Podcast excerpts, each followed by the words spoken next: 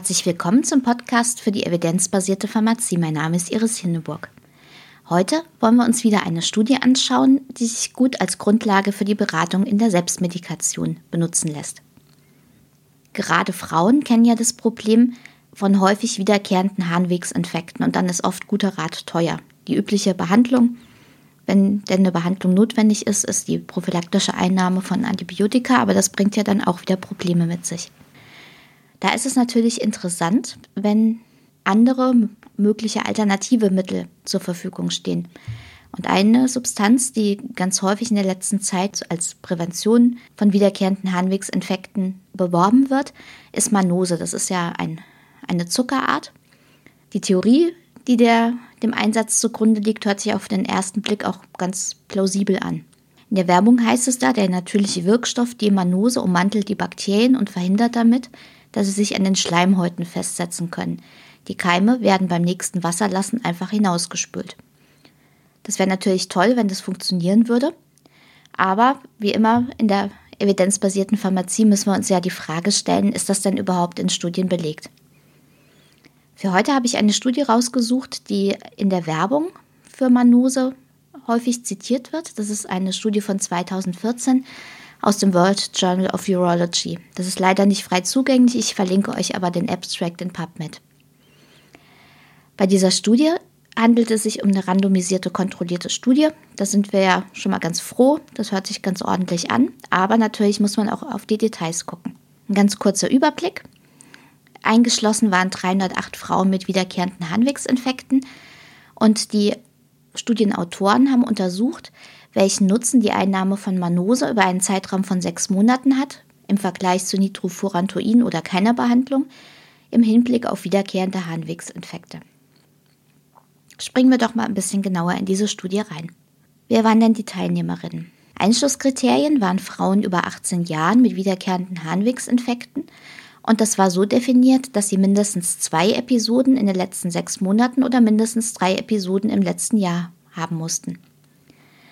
Natürlich gab es auch Ausschlusskriterien. Sie durften nicht schwanger oder stillend sein. Es durfte keine Anzeichen geben, dass die oberen Harnwege beteiligt waren, also dass etwa eine Nierenbeckenentzündung vorlag. Und auch bei generellen Infektionszeichen, also zum Beispiel erhöhten weißen Blutkörperchen, Fieber, war die Teilnahme nicht möglich.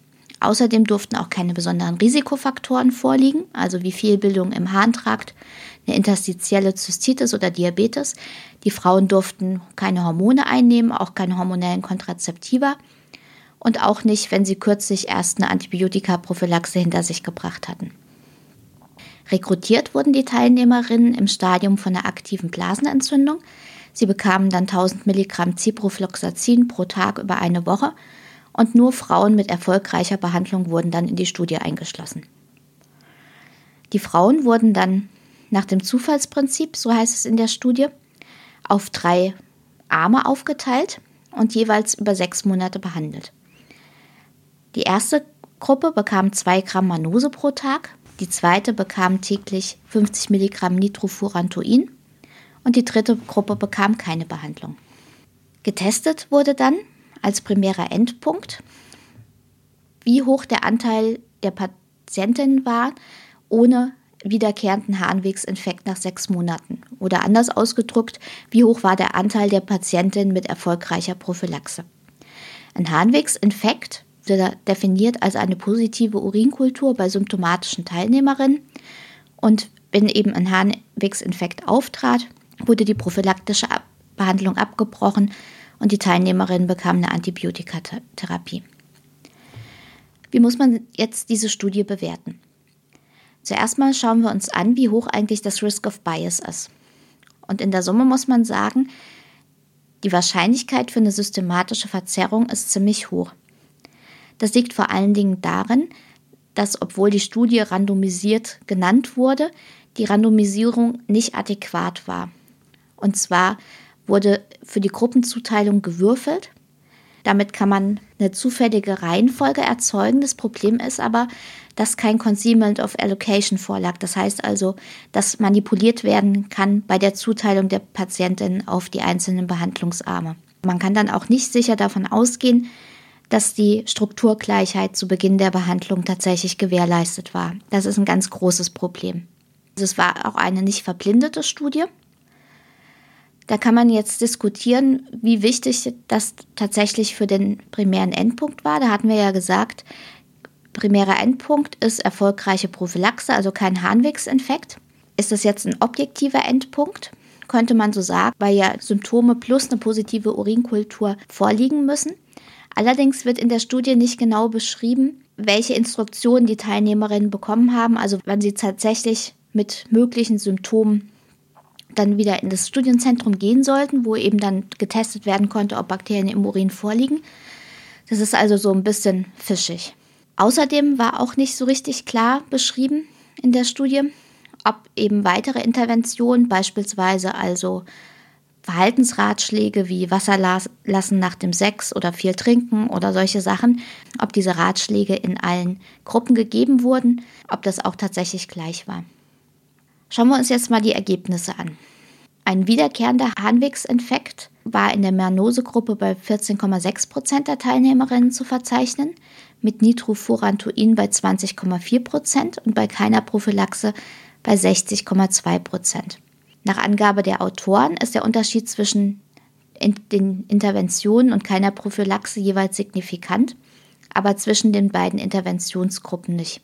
Das Problem ist jetzt, dass, wenn man sich die Unterschiede zwischen Manose und Nitrofurantoin anguckt, also 14,6% mit Manose, 20,4% mit Nitrofurantoin, weiß man nicht genau, wegen der geringen Fallzahl bzw. der geringen Ereignishäufigkeit, ob jetzt tatsächlich Manose und Nitrofurantoin gleichwertig sind. Vor allen Dingen würde ja auch noch interessieren, wie hoch eigentlich ein Placebo-Effekt wäre in diesem Fall, aber ein Placebo wurde in der Studie ja überhaupt nicht mitgeführt. Schauen wir uns mal die Nebenwirkungen an. Das wird ja bei der Langzeit-Antibiotika-Prophylaxe häufig zu einem Problem und Manose soll deutlich besser verträglich sein. Tatsächlich haben die Autoren in unserer Studie auch ausgewertet, wie viele Nebenwirkungen aufgetreten sind. In der Nitrofurantoin-Gruppe wurden Durchfall, Übelkeit, Kopfschmerzen, Ausschlag und vaginales Brennen berichtet, in der Manose-Gruppe nur Durchfall und in der Gruppe ohne Prophylaxe gar keine Nebenwirkungen. Nach der Auswertung der Autoren sollen 27% der Teilnehmerinnen mit Nitrofurantoin, aber nur 8% der Teilnehmerinnen mit Manose Nebenwirkungen gehabt haben. Allerdings ist es fraglich, ob diese Angaben tatsächlich zuverlässig sind. Es wird nämlich nicht berichtet, wie die Nebenwirkungen erhoben wurden, also gab es einen Fragebogen oder wurden die Teilnehmerinnen befragt oder wurde nur das erhoben, was spontan berichtet wurde. Und wegen der fehlenden Verblindung kann das tatsächlich einen Unterschied machen, denn es gibt ja auch sowas wie einen Nocebo-Effekt. Solche Beschwerden wie Durchfall, Übelkeit, Kopfschmerzen, Hautausschlag können ja durchaus auch auftreten, ohne dass ein Arzneimittel dafür verantwortlich ist. Das heißt also, ist es hier sehr fragwürdig, ob sich diese Ergebnisse tatsächlich als bessere Verträglichkeit von Manose werten lassen. Wenn wir jetzt die ganze Studie mal zusammenfassen, muss man feststellen, diese Studie ist kein eindeutiger Beleg für die gute Wirksamkeit und Verträglichkeit von Manose zur Verhinderung wiederkehrender Harnwegsinfekte. Es gibt tatsächlich auch noch eine andere Studie zu Manose bei wiederkehrenden Harnwegsinfekten, die ist aber methodisch noch schlechter und umfasst auch noch weniger Teilnehmerinnen. Ich hoffe, das war ein bisschen interessant und lehrreich. Ich würde mich freuen, wenn ihr auch beim nächsten Mal wieder dabei seid. Bis dahin alles Gute und bleibt schön kritisch.